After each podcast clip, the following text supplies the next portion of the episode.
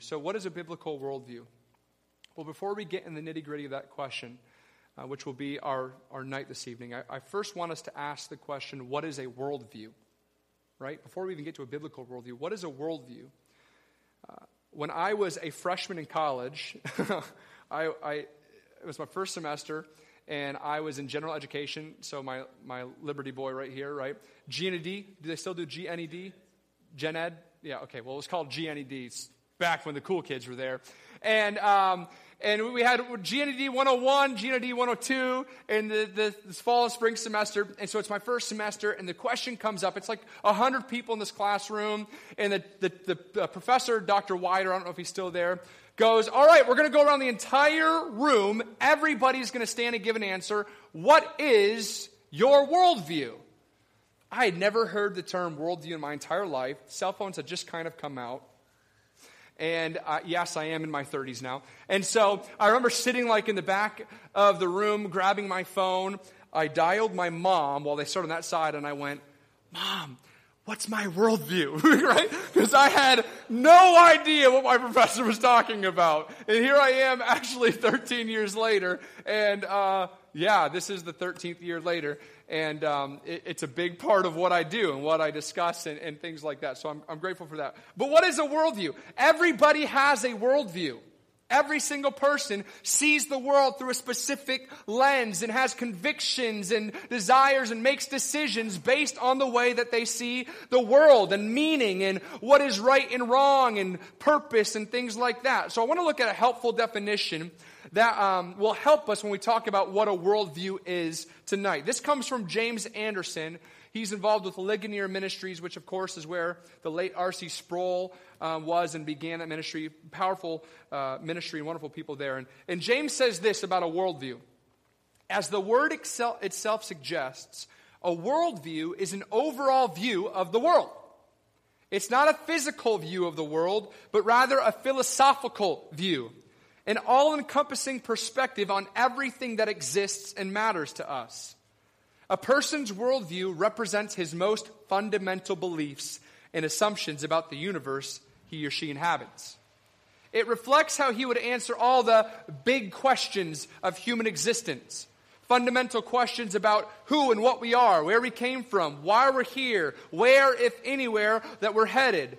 It talks about the meaning and purpose of life, the nature of the afterlife, and what counts as a good life here and now. Worldviews shape and inform our experiences of the world around us. Like spectacles with colored lenses, they affect what we see and how we see it. And depending on the color of our lenses or our worldview, some things may be seen more easily than others, and conversely, they may be de emphasized or distorted. Indeed, some things may not even be seen at all, depending on the glasses we are wearing. Worldviews also largely determine people's opinions on matters of ethics and politics. What a person thinks about abortion or euthanasia, same sex relationships, environmental ethics, economic policy, public education, and so on will all depend on his underlying worldview more than anything else. As such, worldviews play a central and defining role in our lives. They shape what we believe and what we're willing to believe. They shape how we interpret our experiences how we behave in response to those experiences, and how we relate to others. Our thoughts and our actions are conditioned by our worldviews. Now, knowing that and hearing that kind of a definition, I think we could all agree it would be pretty important, therefore, to have a biblical worldview. Would you agree? And we talked about last semester, the end of the evening, about the sufficiency of Scripture. We showed in Scripture that all of life has answers and wisdom to be sought after in the Word of God. There is nothing in the Word of God that does not affect and impact every single molecule of our being and our life. So, that being said, now I want to give you just a brief overview of the worldviews that we are in combat with. Because if you don't have a biblical worldview, as I mentioned, you have some kind of a worldview. So I want to give you the main worldviews really briefly with a wicked brief definition of what that means, okay? One of the main worldviews is what we call naturalism. Naturalism believes there is no God. that humans are just highly evolved animals, and the universe is a closed physical system. This really took off with Darwinism. Uh, before Darwin, by the way, atheists really had no argument and were considered to kind of be, uh, I don't mean this derogatory, although just fact, they were actually considered to be relatively stupid because they couldn't answer why we're here, where we came from.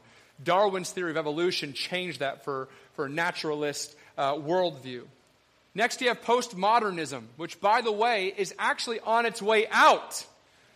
Postmodernism is that there are no objective truths. There are no objective moral standards. That reality is ultimately a, ho- a human social construction. So Andrew could look at this wall and say it's brick, and the reality is, is that's brick.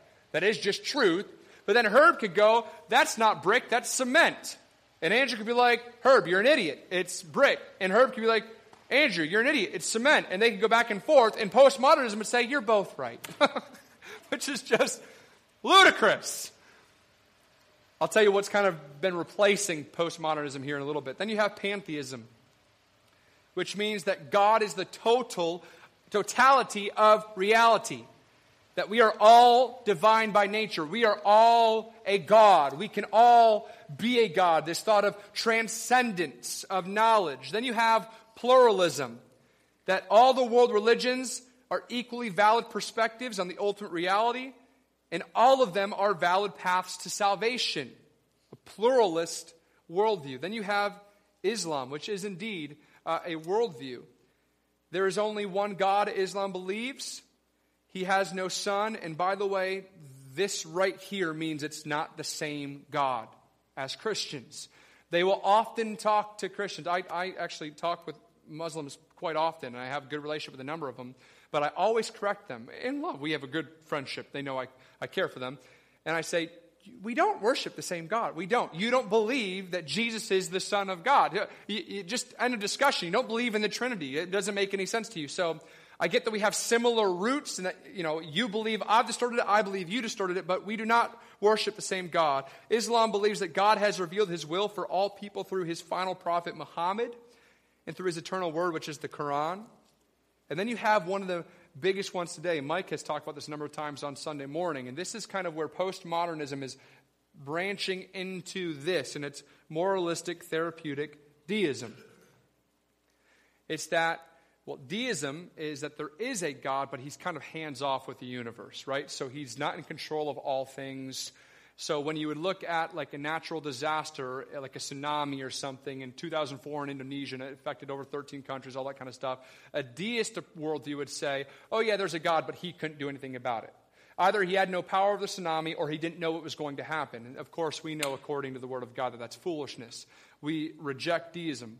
Well, moralistic therapeutic deism is not only that God is hands off for the most part, but also that God just wants us to be happy, whatever that means to us. He just wants us to be nice to other people, and He only intervenes in affairs when we call on Him to help us out. And so, really, moralistic therapeutic deism is one that takes an objective truth mentality of postmodernism and makes everything all about you brings a little more accountability, but really, your best life comes now. And just whatever makes you happy, JJ, that's cool. So, this is what we're up against.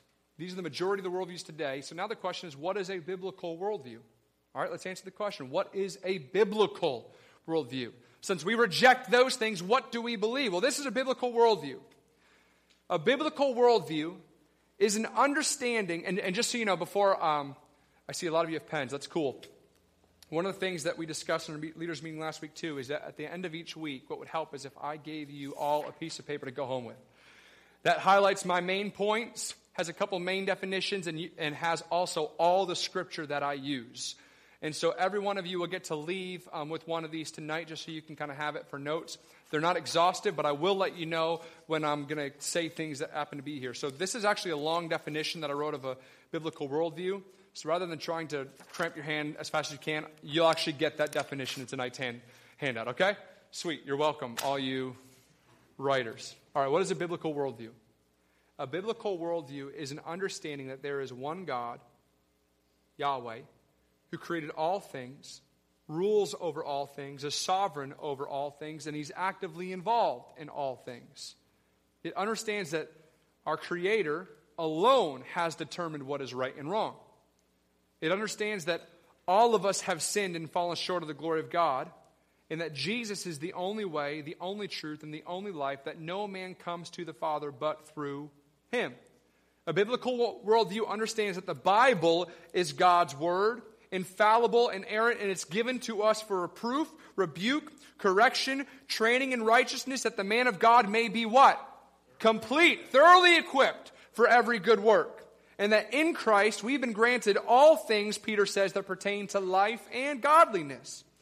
We believe, therefore, that a Christian sees life differently than those who are not born again.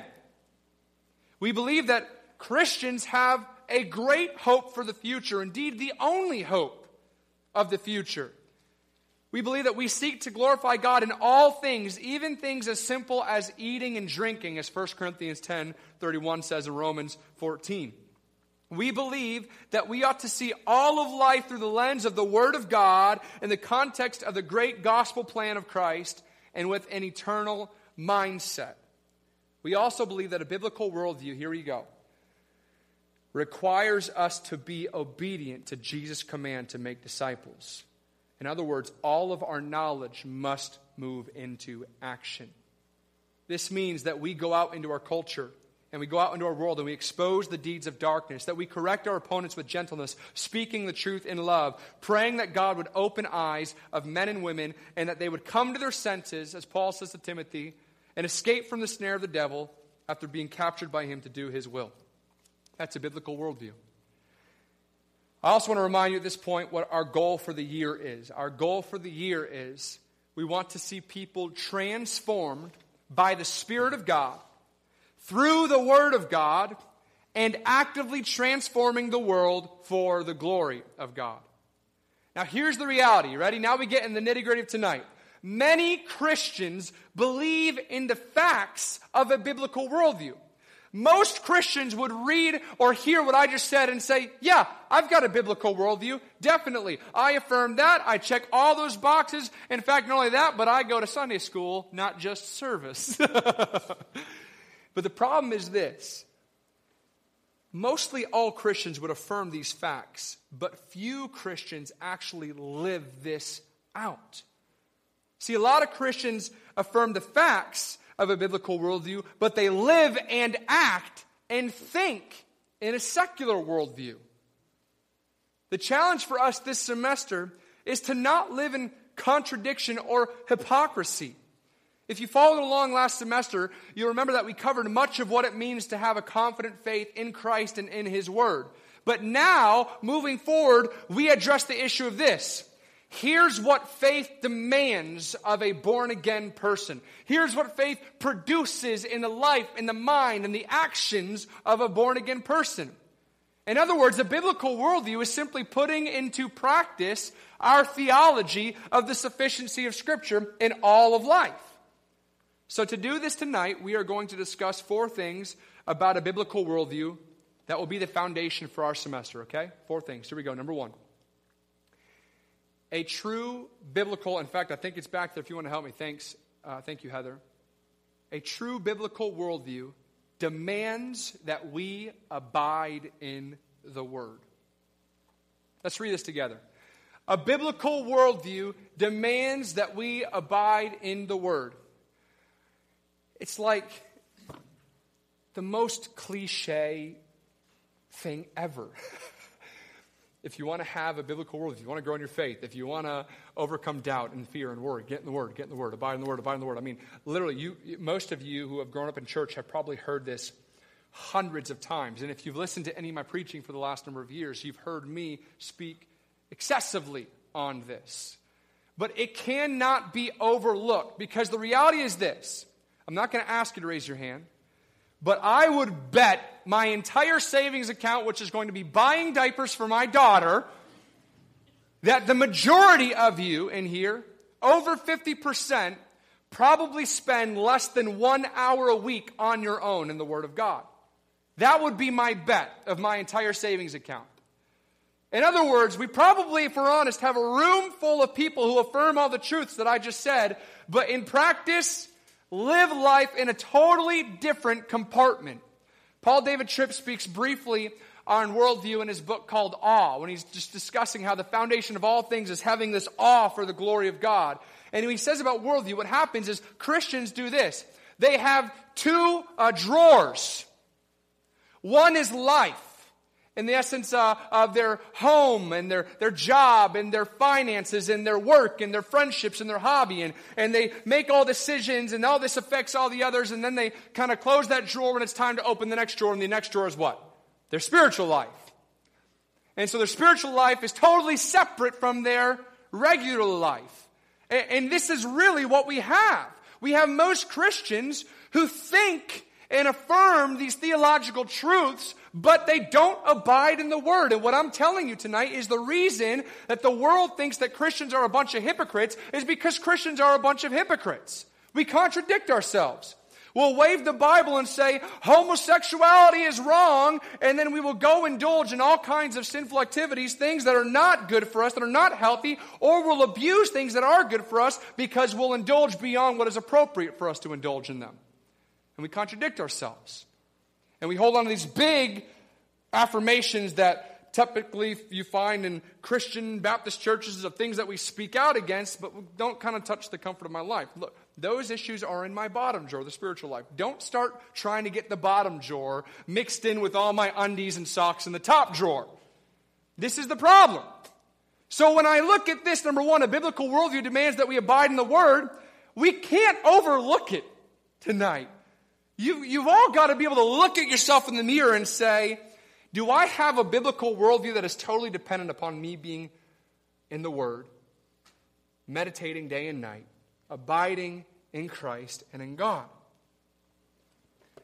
You see the seriousness of this and the truth of this in a number of places in Scripture. Romans 10 17. Faith comes from hearing, and hearing from what? The word of Christ. How about John chapter 15, verse 5? Abide in me, and I in you, and you will bear much fruit. If you do not abide in me, you can do nothing. Apart from me, you can do nothing. Uh, Jesus says in, in John chapter 15, verse 5. How about Psalm chapter 1? Blessed is the man who walks not in the counsel of the wicked, nor stands in the way of sinners, nor sits in the seat of scoffers, but his delight is in the law of the Lord, and on his law he meditates one hour a week. No, day and night. Psalm 19. It revives the soul. Is more to be desired than gold, fine gold, sweeter than honey that drips off the honeycomb. Psalm 119, 176 verses, where all of them, except about a dozen, proclaim all that the Word of God does for their life, every aspect of their life. The Bible's not quiet. That the man who is blessed and keeping in step with the Spirit is the man who is abiding and meditating on the Word of God day and night. So we have got to be people of the Word. If we are going to have a biblical worldview, we must know the Word of God. How can we view the world through the Word if we don't know the Word and don't spend time in the Word, right? So here's, here's an even a step further with this. Because we mentioned that everybody has a worldview. Well, did you know that everyone is being discipled as well? And they're not all being discipled by Christ or the Word of God or men and women of God.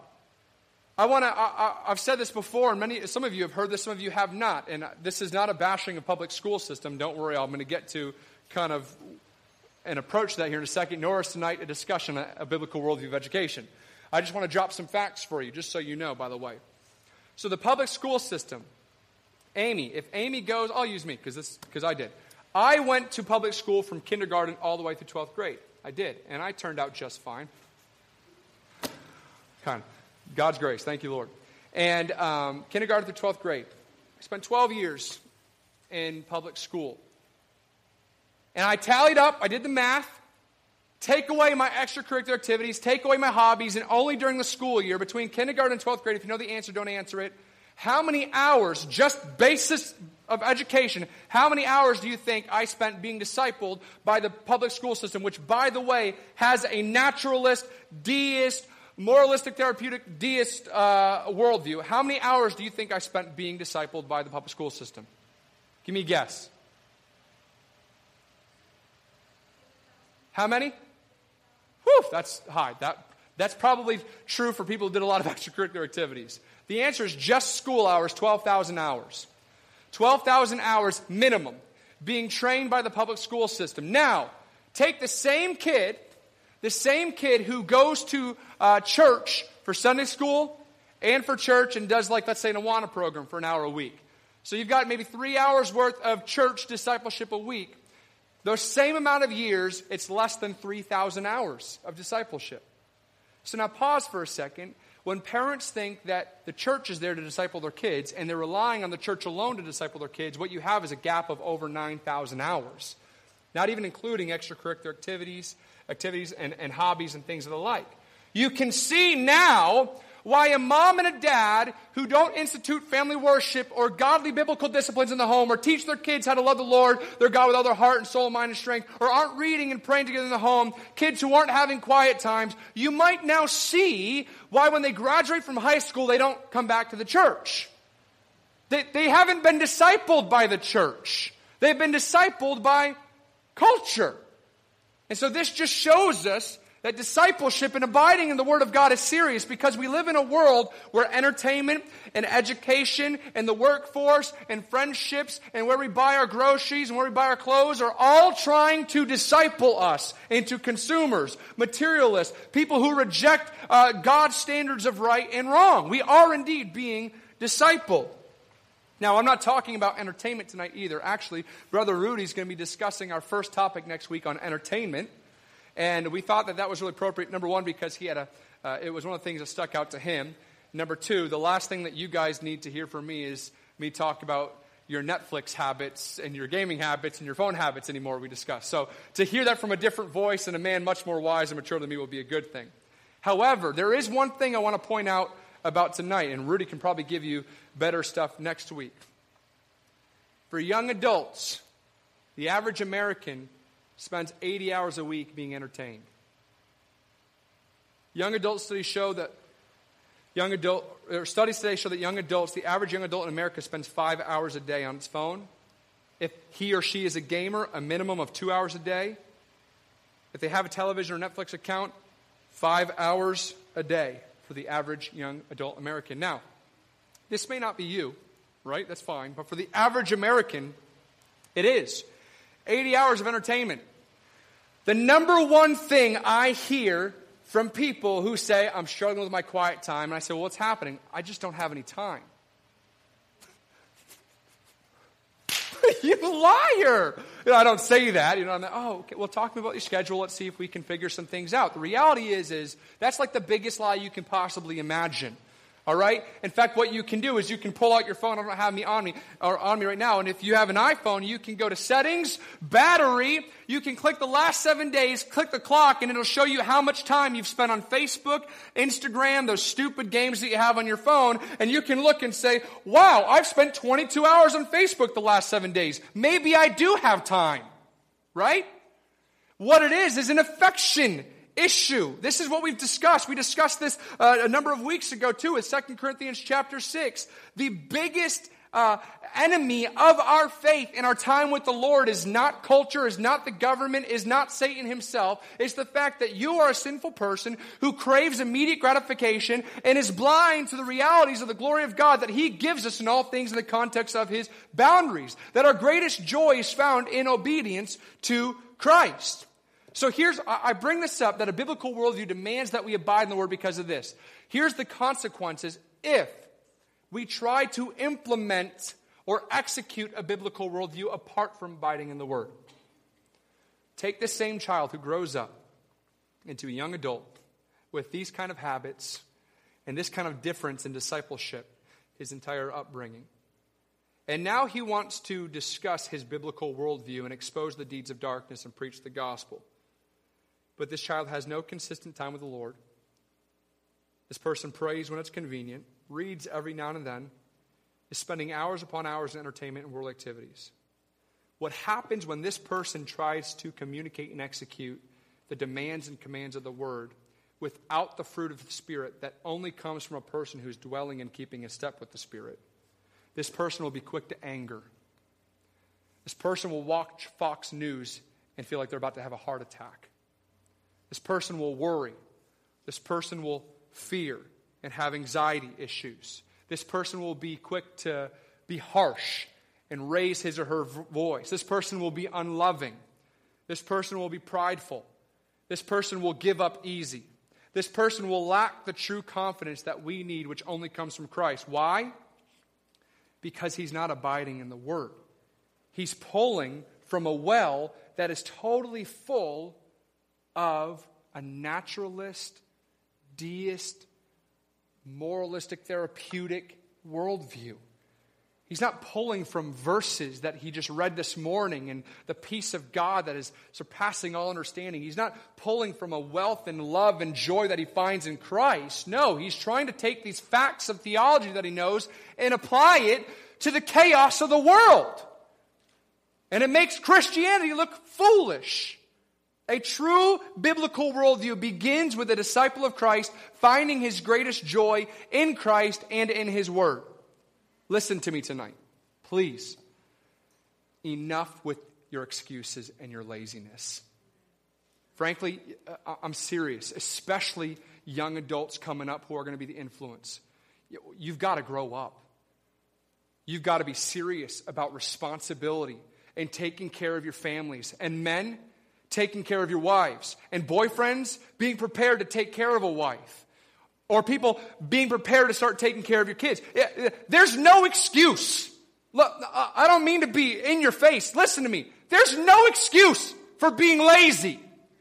There's no excuse for making a bunch of excuses of why you can't be a man or a woman of God who loves the Lord your God with all your heart, soul, mind, and strength. And if you want to make excuses, call what it is and say you're not a man of God and you don't delight in God. And then all of a sudden we can pray a different prayer. God save this person. Open your eyes and reveal the glory of God to this person that they can be captivated by you. There's, I'm not trying to guilt or shame you. I'm trying to kind of get rid of the wimpy mentality that is, you know, totally over, overwhelming churches across the nation of people who just want to be spiritual and praise God and thank Him and they walk out of church and they never open up their Bibles. They don't fast. They don't pray. They don't sharpen one another. They don't talk about the gospel. They don't expose the deeds of darkness. The last time they told somebody about Christ was in a Sunday school class practicing 10 years ago. It's ridiculous. It really is ridiculous. If you're going to have a biblical worldview, look yourself in the mirror and say, Dear God, you've got to give me a desire to be a man of God who loves you more than anything, abides in you. And because of that, what you're doing in my life, it transformed me into loving other people. The reason I can be angry about it is because that was me. Worse than you, probably. You want to know why worse than you? I was a pastor. The church was paying me for six years to be that person. And I had a crumbling meltdown where God humbled me in New Jersey. And my life was changed because of God's grace. And I had to stop making excuses. And I had to stop being lazy. And I had to realize the world didn't revolve around Dave Aubrey. Number two, a true biblical worldview demands that our minds are being renewed by the Word. It means nothing to spend hours upon hours upon hours reading the Word of God and gaining a bunch of knowledge if it doesn't change a single thing in your mind. Number one leads to number two, and it should be. You see, because we are growing up in a secular world where man is autonomous and morality is subjective, God may or may not be there. If he is, he's unengaged. He only comes to us when we need something. Because of these things that flood our homes, our workplaces, and our communities, we as Christians need renewed minds. Remember, the culture is not the boogeyman. We're born in flesh, sinful flesh. We're born in total depravity. We're hostile to God. We're not seeking after God. So when a person is born again, sanctification begins. And sanctification is first and foremost an act of renewing your mind. That's what repentance is. It's not just a change in this action. We've discussed this a number of times. It's a changing in the way you think. People can deceive people and themselves all the time by changing their actions, but they think the same thing about life and sin and indulgences. What you need is a renewed mind A renewed mind will automatically change your actions. But if you try to change actions, that doesn't mean that you're going to have a changed mind. Romans chapter 12, verse 2. Do not be conformed to this world. How do we do that? How do we not be conformed to the world? By being transformed by the renewing of your mind. That by testing you may discern what is the will of God, what is good and acceptable and perfect. So Paul tells us in Romans 12 the number one way that you are distinct from the world, you have a renewed mind. You think differently. You see differently. Perfect example how many times in Scripture does it talk about rejoicing in our suffering? Uh, think about Hebrews 10 joyfully accept the plundering of your property, Sarah. Somebody, you go home tonight and your entire house is flipped upside down. They've taken all your money, they've taken your beautiful dog, all your clothes, and you have nothing. And the Bible says, joyfully accept the plundering of your property because you have a better possession and abiding one. The world goes, You're insane. You think differently. We've talked about it before. Repentance, changing the way we think. Changing the way we think. We see the same thing in Romans chapter 8, verse 5 through 8. Pastor mentioned it this last weekend as well. Those who live according to the flesh set their minds on what? The things of the flesh. But those who live according to the Spirit set their minds on what? The things of the Spirit. To set the mind on flesh is what? Death. To set the mind on the Spirit is life and peace. We see here again the focus is not on the actions, the focus is on the mind. As believers, we must not fall back into sin by thinking in the flesh. If you remember back to last semester, 2 Corinthians chapter 4, we looked at verses 3 through 6. We looked at the whole chapter, but verses 3 through 6 says, If our gospel is veiled, it is veiled to those who are perishing. In their case, those who are perishing, those who are non regenerate, those who are not believers, in their case, the God of this world has what? Blinded the what, Mike? The minds of the unbelievers to keep them from seeing the light of the gospel of the glory of Christ. And then it says, But Jesus, for God who said, Let light shine out of darkness, has shone in our hearts to give us the light of the knowledge of the glory of God in the face of Jesus Christ. And the end of 2 Corinthians 3 says, But we all with unveiled face. You see, the difference is in the thinking and the mind, which affects the way we see. Believers see differently than the world. This is regeneration. And it starts in giving us a new heart and renewing our minds. When we are born again, our minds change, our thinking changes, and therefore the way that we see everything changes. The way that you see the smallest part of your budget changes. The way that you see going out to get your mail changes. The way you deal with patience when someone's being an idiot in the grocery line changes. The way you deal with prices of gas changes. The way that you deal with the person on the road who's driving like a maniac changes. The way you see all of life changes. This is how we engage with conversations with lost people as well. Because this is indeed the problem with lost people. They're blind. They don't have a mind that is submissive to God. Their minds are submissive to the flesh. They don't have the ability to think right. Listen to me. We should all say this when dealing with lost people. They don't have the ability to think right. At the end of the day, I preach the gospel. I hope that God uses this, these seeds being scattered to land on good soil and open their eyes. But what do I expect? I once was that person too. And I didn't get to where I am today because I was better than this person who's blind. I got here by the grace of God. This is what Paul tells Timothy in his final letter in 2 Timothy chapter 2. He tells Timothy to correct his opponents with what? Gentleness. Just like in Ephesians when he says to speak the truth in love. And then he shows us that the work of conversion is the work of God. Paul says to Timothy, God may perhaps grant them repentance, leading to what? What does the repentance lead to? A knowledge of the truth, Paul says, an understanding, a new way of thinking. They're blind. They have no knowledge of the truth. And he continues and says that they may come to their senses, think clearly, see clearly, feel clearly. What are senses?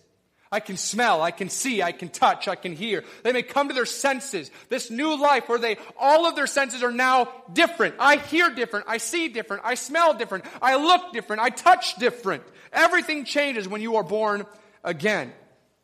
This is a worldview. We as believers must realize that one of the most important reasons that we ought to abide in God's word is so that we can continually have our minds renewed as part of our sanctification.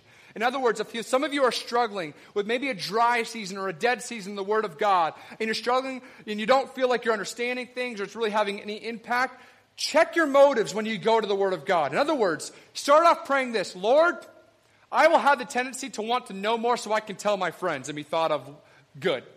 I have a tendency to want to have something amazing and then I can write a Facebook post about what you just did in my life. I might have a tendency to want to read something and go, oh, that is definitely Mike Childers' problem. I'm going to text him a verse that I'm praying for him right now because boy sure is gossiping, right? You might read the Word of God because you want some awesome illustration, or you might have something that's consuming your mind and you feel like you can't move on with life because there's this idol that's bursting up. You need an answer and it's becoming unhealthy, and so you're going, God, I'm looking for words to jump off the page to give me a specific sign right now. And all of these motives of why you go into the Word of God are impure if it's not first and foremost, Lord, I just want to know you. I just want you to set me apart. I just want you to sanctify me. Because as I'm approaching your word this morning, this afternoon, this evening, I'm confessing I'm a sinful, fleshly person.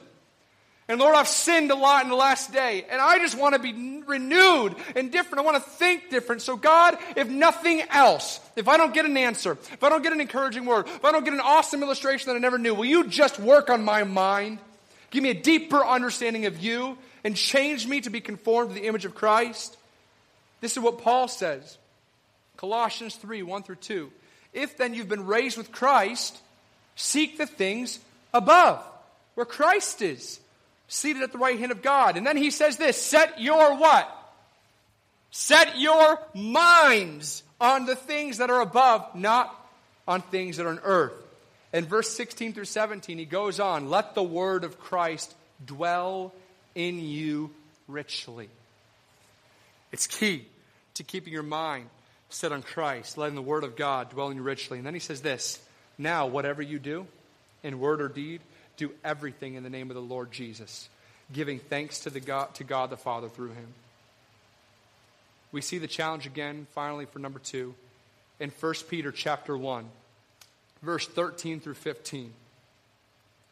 And this challenge starts with the mind. Peter says, Therefore, preparing your minds for action. Preparing your minds for action. And being sober minded, set your hope fully on the grace that will be brought to you at the revelation of Jesus Christ. As obedient children, do not be conformed to the passions of your former ignorance, but as he who called you is holy, you also be holy in all of your conduct. What does he just say?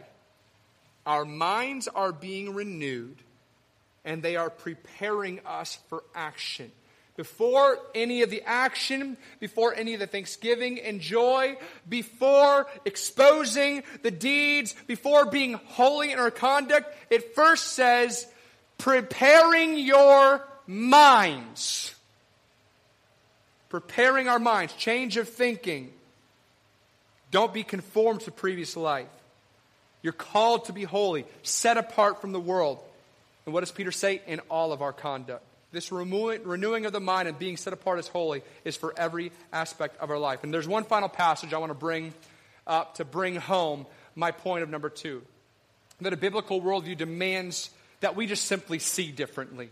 We see as new believers, we see according to minds that are set on Christ. And you find this in Matthew 22, 36 through 40, from the mouth of Jesus. The Pharisees approached Jesus in Matthew 22. One of them was a lawyer, asked Jesus a question to test him. He says, Teacher, which is the greatest commandment in the law? And he said to him, You shall love the Lord your God with all your heart, with all your soul, and with all your what? Mind. This is the great and first commandment. And a second is like it you shall love your neighbor as yourself. On these two commandments depend all the law and the prophets. Notice the order here. Jesus says, the greatest commandment, before you do anything else, you must love the Lord your God. In other words, no idols. Shall have no other gods before me. But Jesus shows us what it means to actually love God. It means that we are submitted to his lordship with all of our heart, all of our emotions, all of our soul, all of our being, all of our spirituality, and all of our what? Mind. Our thinking and our seeing. It's not just emotion, it's not just spirituality, it's our thinking. This is part of the greatest commandment that our thinking must be submitted to the lordship of Christ. In other words, according to Jesus' words in Matthew 22, it's impossible, say impossible Good morning. It's impossible to love God if you don't submit to Him with your mind. But continue the progression here. It is this love and submission and way of thinking that even allows for us to love our neighbors. This goes back to our first point tonight. If we don't abide in Him and His Word, we cannot have a biblical worldview that is engaged in our culture in a loving way which means that all of our work and energy and action and ministry, ministries spent in culture, spent in our family, spent in our community, when it's outside of abiding the Word of God and outside of a renewing, a renewed mind that's submitted to Him, it is not out of love for God. It is seeking maybe to build your own kingdom or make you feel better about yourself or make you feel better about the church or make you feel better about whatever, fill in the blank, but it may not be out of motive for the love of God and building His kingdom. And this is crucial. So, a true biblical worldview demands that we abide in the Word, that our minds are being renewed by the Word. This was the longest part of the evening. Congratulations. We're downhill. Number three, a true biblical worldview demands that we expose the deeds of darkness.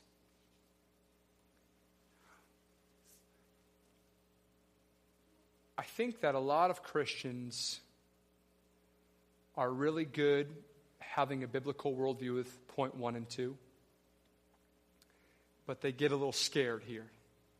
And they may be more grace. They may say, I'm just a compassionate person. I'm not outspoken. You're not going to find me on a corner trying to talk to somebody. You're not going to find me going up to my coworker who's living in serious sin and really kind of being vocal. I'm just going to kind of quietly pray from the corner. I'm not saying that that's wrong, but that's one mentality. Some people don't realize that to have a biblical worldview, it actually means that you've got to get engaged. But just like there's a tendency for a lot of people to abide and have a renewed mind but not go into action, there's a tendency for just as many to not abide and not have a renewed mind and jump right to exposing sin. And that's dangerous. That's, that's, that's not godly. Uh, uh, those tend to be impure motives. Those tend to be sometimes a, a prideful mentality of an approach to a worldview. I want you to notice our progression tonight. A biblical worldview does not start with exposing deeds of darkness, it starts with a personal delight in dwelling in God's Word. Not so we can know how to fix the world, but so that we may personally be transformed, first and foremost. That we would delight in God and that our minds would be renewed, that we would be set apart as holy. Many so called Christians just jump right into this. Exposed! You're wrong! So the Bible says, you're an idiot. Why are you living like this? Why are you acting like that? You're wrong! You can't do this! But it is not loving or obedient to Christ to expose deeds of darkness when we ourselves are not abiding and delighting and being renewed in our minds or set apart. This is exactly what Jesus teaches and warns against in Matthew chapter 7, verse 3 through 5, when he says, Why do you see the speck that is in your brother's eye? You know it. But do not notice the what? Log that is in your own eye.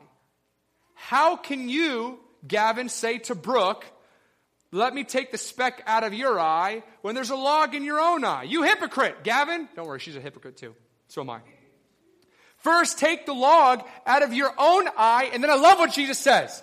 He says, take the log, I love it. He says, take the log out of your own eye, and then you will see clearly to take the speck out. In other words, Jesus saying, not only do you have to practice backwards, You're focusing on them before you focus on yourself, but you can't even see clearly because of the sin and the blockage in your own eyes. It's just as important for the person in Matthew 7 who is the audience of Christ. It's just as important for them to see clearly than it is to get their own sin and log into their own eye. Now, Christians can be really good at justifying this passage away. Judge not, yeah, but the Bible also says all these other places. And they'll quickly kind of not want to soften and humble themselves and let the Word of God expose maybe sin in their own heart. But there's also another extreme with a passage like this, where you will run away and say, I can't expose that sin because I'm sinful. I can't expose that sin because I'm sinful. I can't expose that sin because I'm sinful. I can't expose that sin because I'm sinful. And you kind of just hide in corners for the rest of your life. And what Jesus does not teach here is that you have to be perfect to expose sin, but rather that you must be being sanctified. There's a motive and a heart issue here that God was dealing with in the greater context of this passage. This passage reveals a needed humility and heart change before we go guns blazing in our culture. But we also need to remember that if we wait until we're perfect and sinless to expose darkness, we'll never get to expose darkness. And this is the gospel. This is how God is glorified in using sinful man to reach sinful man. Part of the beauty is that I can go up to Andrew and be like, hey, I love you enough as a brother to say, I'm seeing some areas where, man, I'm just concerned for your own sanctification, for your own joy. And believe me, I, have got issues. This is not me coming to you like I'm better than you. I need you to pray for me uh, as well, man. Let's do this together. How can we sharpen one another? This is, this is private. I'm not bringing Andrew in the front of the whole congregation going, this idiot is lying to everybody. But rather, I'm going privately saying, you're just exaggerating. And man, there's so much more joy that God has for you. I know because I'm an exaggerator. Let's help each other. This, this is what it looks like to expose sin in your brothers and sisters. We'll get to what it looks like in a culture that's wicked here in a second. This is the gospel. I'm a sinful man that God's forgiven. You're a sinful God or a sinful guy that God has forgiven. This is the gospel. Paul says he was the chief of sinners and yet was saved by God's grace. This was the encouragement to others that God could indeed forgive us. With the biblical worldview, when we talk about exposing the deeds of darkness, what we need to understand tonight is that means that we must expose the deeds of darkness in our own life first and throw ourselves at the mercy and grace of God. We must realize that we indeed do have a tendency to separate our understanding of theology from the way that we live and act and think and plan and spend money, etc. Like Paul David Tripp says, we do, if we're honest, a lot of us have two drawers, and we're supposed to have one. A biblical worldview demands that we not separate or compartmentalize areas of our life.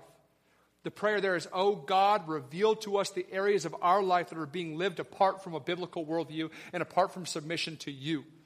Expose that sin by your grace, cover it with your blood, and lead us to a new way of thinking and seeing. Now, the work of exposing deeds of darkness, especially in a wicked culture, is serious. This is a lot of what we're going to be discussing in the weeks ahead. Ephesians 5 is where we see this exact wordage. Verse 1 through 6 shows us that we're to be imitators of God no longer living like the old self or the world. And then in verse 7, Paul says, Do not become partners with them. For at one time you were darkness, but now you are light in the Lord. And if you remember John chapter 3, light has come into the world, but men loved what? Darkness, because their deeds were evil. And here he's saying, now as a children of a child of God, be an imitator of God. No longer don't, don't be partners with these people. They are in darkness. You were at once in darkness, but now you are in light. Your deeds have been exposed and thrown upon Christ on the cross and paid for.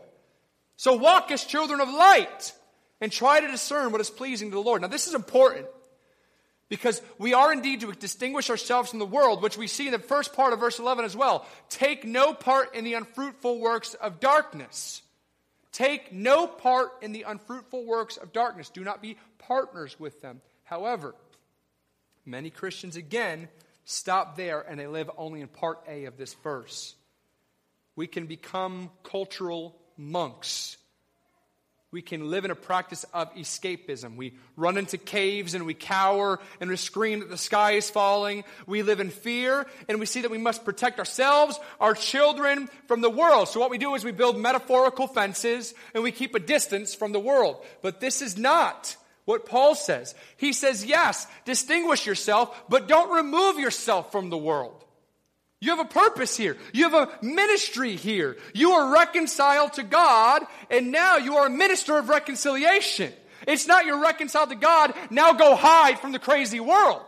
It's you've been reconciled, now go and be a minister of reconciliation. As, as Paul says in 2 Corinthians 5, you're an ambassador for Christ. God making his appeal through you. This cannot happen when you hide. So he finishes the verse by saying, expose the deeds of darkness. The word expose here is not a dirty word. When you think of the word expose, you think of scandals that make the headlines, the newspapers, the uh, media, and all over Facebook, and you think of all kinds of scandals. This is uh, exposing in a shameful way, humiliating way, and a guilt filled way, but this is not the gospel, and that's not what this means. Our, our culture exposes that way, but the gospel does not, and Christians ought not to. The word here means to put to proof, to test, to convict. It actually, in this specific verse, means to re- reprove or rebuke. It's an act of discipline, the author of Hebrew tells us. It's actually, check this out, an act of love. All right, lock in. The problem with Christians today is that we don't expose sin for what I see to be three reasons. I'm sure there's more, but I want to highlight briefly three reasons of why Christians will typically not expose sin. You ready? You ready? Say yeah.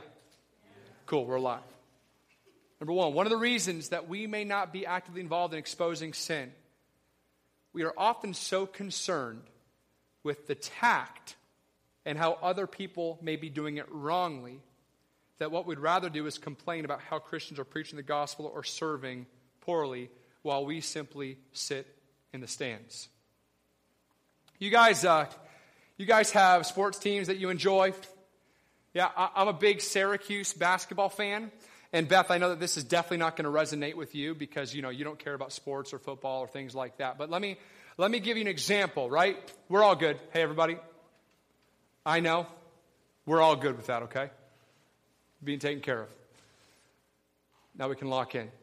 When I watch a Syracuse basketball game, what I do is I watch like a point guard Tyus battle when we're down six with like two minutes left.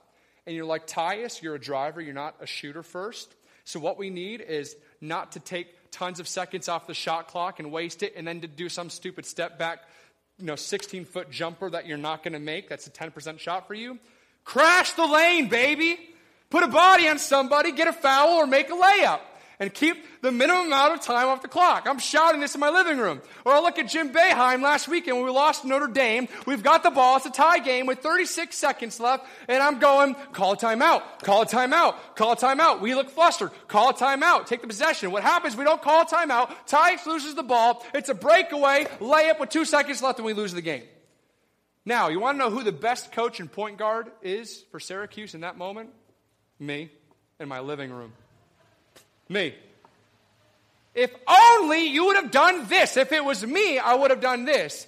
So what happens is I have the best technique. I know the way it should be done, but all the while I'm sitting in the stands. I don't even have any skin in the game. And you want to know how many Christians act and live like this? Rather than getting engaged in the work Rather than getting engaged in exposing sin and the deeds of darkness, what they do is they sit in their pews and they go, Well, I wouldn't have done it that way. I can't believe that they're doing it this way. Have they ever thought of this? No, they haven't. Nobody asks me. Let me go home and do 80 hours worth of entertainment. That's number one. Number two, one of the reasons we won't expose the sin and the deeds of darkness, we don't want our sin exposed. If I start exposing sin, is my sin going to get exposed? But this is where we forget the gospel. This is where we forget what Christ has done. This is where we don't realize that the exposing of sin is an act of grace and an act of mercy. And by the way, can I just pause as Christians and challenge you? One of the reasons people don't want their sins exposed is because we in this room are terrible with dealing with Christians when their sin is exposed. We shame them, we guilt them, we publicize them, we gossip, and we slander, rather than going, you know what, Andrew?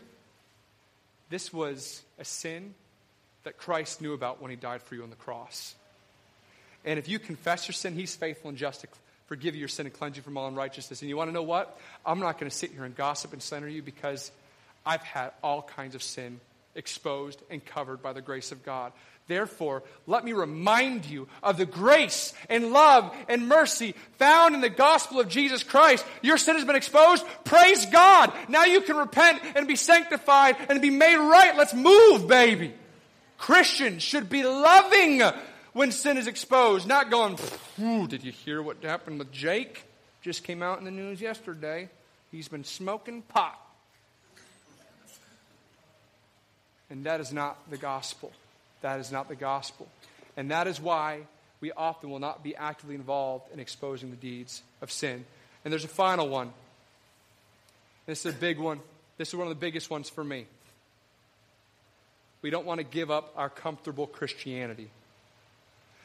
Side note, I told you this really is a four week sermon series, right? So I know. We don't actively expose the deeds of darkness because we don't want to give up our comfortable Christianity. Let me, let me, let me tell you what I mean by this. Because this has uh, especially been seen for me in the work of exposing abortion. Many of you guys know that I've been involved at Planned Parenthood pleading with women to not have an abortion. Just so you know, um, I've gotten all kinds of opinions from people people on the sidelines, people maybe not on the sidelines, um, people who have an assumption of what I am doing that maybe I'm not doing, or think that I'm doing something that I'm, or not doing something I should be doing when I may be doing it. There's all kinds of like these thoughts. But above all of that, let me tell you what typically happens on a Friday when you go and you plead with women not to have an abortion. I'm viewed as the evil one. I'm viewed as the unloving, untactful one. When I'm holding a sign that says, I care about you and your child, I can help you keep your baby. Me and my wife will go in our own pocket and give you resources. I've got friends who will adopt. If it means that your baby's going to be saved, my wife and I will adopt. You need a place to stay, you can come live in our guest room. I'll give you rides. We'll give you free health care. You need clothes and food? I'll take care of it. You need a job? I've got somebody who's willing to hire you on the side. But I'm the evil one. What also happens is and many of you know this who've been out there. You're cussed up one side and back down the other. You're threatened with people spitting in your face saying they're going to put you in the hospital, which is a quarter of a mile down the way. You're put on video because people are saying that you're slandering and, and hating on people and casting insults. The cops are called on you. You're threatened to be taken to prison if you don't act quieter and, and make sure that you're not going on the property. Now, let me ask you a question. Do you think on Thursday nights, when I'm getting ready to wake up early in the morning to go to Planned Parenthood that I'm excited? Do you think that I don't think in my head and my flesh, Dave, just stay home, just stay home, just stay home? Other people can do this. There'll be other people there. It's fine. You don't need to do it. Just stay home. And I lose sleep. I cry. it sucks. You want to know why? Because it's evil. And here's what, ha- here's what happens.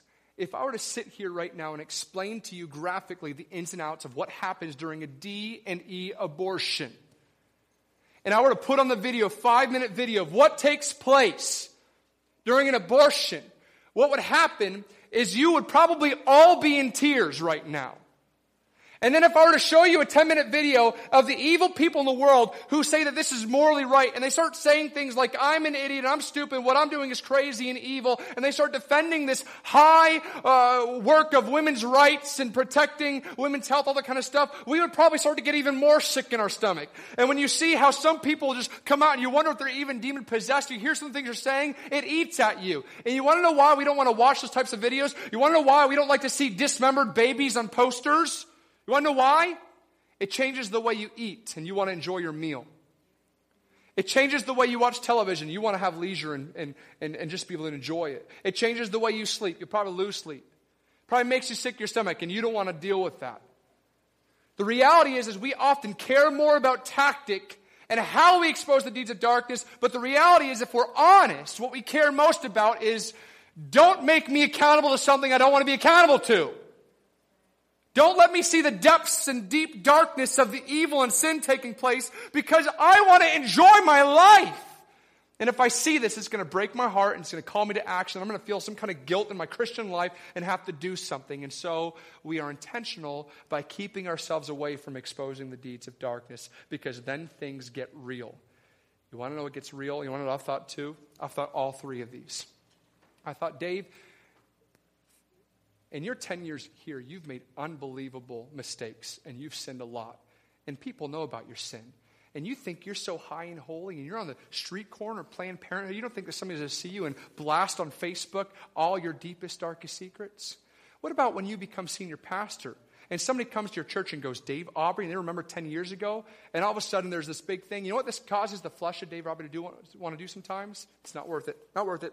Abby, let's move. Let's move somewhere nobody knows us. Let's not be pastor. There's too much responsibility. Let's not go to Planned Parenthood on Fridays. I don't want it. Just give me a comfy, quiet home. Let us do our thing. Thank God I'm saved. I'll go to heaven when I die. And that is selfish. And that is not a biblical worldview. The Bible calls us to expose the deeds of darkness. And if you stop at just the Word of God, I'll go to church, but don't make me get involved, you're lying to yourselves. And what happens is people will say things like, I'm just not called that ministry. And you may not be, but before you make that total judgment call, would you do me a favor? Would you look in the mirror and say, What am I really saying? Is there just actually something that I'm not willing to give up? Am I wanting to be in control of some of my life? Am I not, am I not wanting to be uncomfortable maybe with something? What, what am I really saying? And check your motivations. Finally, with the exposing, and I, I, I know I've got to finish. You guys have been so gracious. I want to remind you two things about exposing sin. Number one, exposing sin is the most loving thing you could do. And let me tell you why, number one. Because there will be a day where all deeds will be exposed. Every single one of them. Hebrews 4:13 No creatures hidden from his sight all are naked and exposed to the eyes of him to whom we must give account. 2 Peter 3:10 The day of the Lord will come like a thief and then the heavens will pass away with a roar and the heavenly bodies will be burned up and dissolved, and the earth and the works that are done on it will be exposed. So Isaiah the prophet says in chapter 55 to the people of Israel, Seek the Lord while he may be found. Call upon him while he is near. Let the, let the wicked forsake their way, and the unrighteous man his thoughts. Let him return to the Lord, that God may have compassion on him, for he will abundantly pardon. If you think that it's okay for people to hide and keep sin hidden now, you should know there is coming a day where it will be exposed. And if we don't allow for it to be exposed and it's not exposed while there's time to repent, it will be too late. And the exposed sin will throw you into an eternity of hell where you will live in separation under God's wrath for all of eternity. But if your sin is exposed by God's grace and mercy, and you come to repentance and you realize this is an act of God's grace, and you confess your sin, and you repent, and you turn, and you run after Christ with every fiber of your being, your sin will be covered by the blood of the Lamb, and you will spend an eternity feasting on the presence of God and His joy. Praise God! And this is what Hebrews chapter 12 says, beginning in verse 5. It says, My son, do not regard lightly the discipline of the Lord, nor be weary when reproved by him. The word reprove, same word as exposed in Ephesians 5. Expose the deeds of darkness. Nor be weary when reproved by him, when you are exposed. For the Lord disciplines the one he loves and chastises every son whom he receives. It is for discipline that you have to endure. God is treating you as sons. What son is there whom his father does not discipline? If you're left without discipline, in which all have participated, then you are illegitimate children and not sons. Did you catch that? If your sin is not exposed and you are not disciplined by the Lord, then you are illegitimate and not sons. So we take this for ourselves and we take this into ministry. That exposing and discipline are loving words. Listen to me, don't let culture steal those words. Those are acts of love. But we do it speaking the truth in love and correcting our opponents with gentleness, looking to exhort and edify our brothers and sisters. And we don't go with this pride that we're better and you're filthy and disgusting, but we go with, I am filthy and disgusting and I've been cleansed by the blood of Christ. Come with me. I'll take you to the well myself. Finally, number four, just to conclude, a true biblical worldview requires that we preach the gospel. God's wrath is coming upon all who do not repent. So when we talk about exposing deeds of darkness, we don't run and expose deeds in a way that people feel judged and hopeless. We don't go to an abortion clinic and say, You're murderers, you're killing your babies, and then deuces. We don't walk up to a person living in homosexuality, or a person addicted to pornography, or a person who's engaged in adultery, or a person who's a glutton, or a person who has got massive substance abuse. We don't walk up and say, sin, sin, sin, sin, sin. Better repent. No! We go in such a way that we preach the gospel. This is the fruition, this is the full portion of a biblical worldview. A biblical worldview means that you abide in the Word of God, your mind is renewed, your sin's being exposed, you're actively exposing the sin in the culture, and you're doing so in a way that you're pointing them to the cross of Christ so that people will be transformed. You remind people that we have a creator who has determined what is right and wrong, who's sovereign over all things, who's in control of all things. You remind them that sin entered the world and sin must be paid for because no one is righteous, no, not one. No one seeks after God. No one can be saved apart from the work of Christ. God knew this, planned this from eternity for his glory to be revealed, sent his son at the fullness of time, who lived the perfect life, fulfilled the law and the prophets, died on the cross, was accursed, bore our wrath, or the wrath of God that we deserved, rose from the dead. Death did not defeat defeat him. Satan did not defeat him. Today he's sitting at the right hand of God, ruling and reigning. And before he left, he said, All authority has been given to me. I'm the authority. Therefore, go make disciples with your biblical worldview, baptizing them of all nations, teaching them to observe or obey all that I have commanded. A biblical worldview must not end with abiding the Word of God, must not end with a renewed mind, must not end with exposing your sin, must not end with exposing the world's sin, but must end with preaching the gospel and praying that God would open eyes.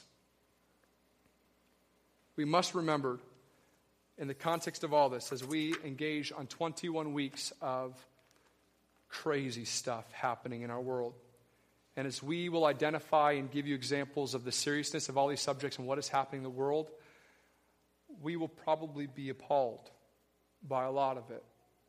And here's what's crazy the Bible tells us in the midst of all of this, we have no reason to fear.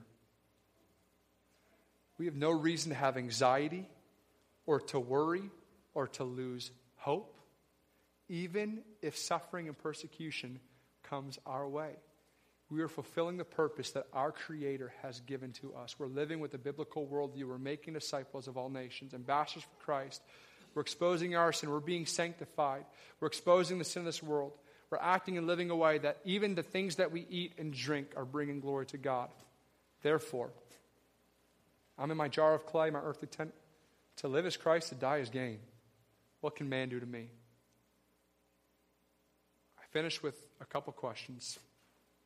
Are you confident? Do you live with hope? Would you consider yourself to be a joyful person? Are you exposing deeds of darkness in your own life or actively engaged in doing so in your community? Are you preaching the gospel to yourself and to others? And if not, I would ask you do you truly have a biblical worldview?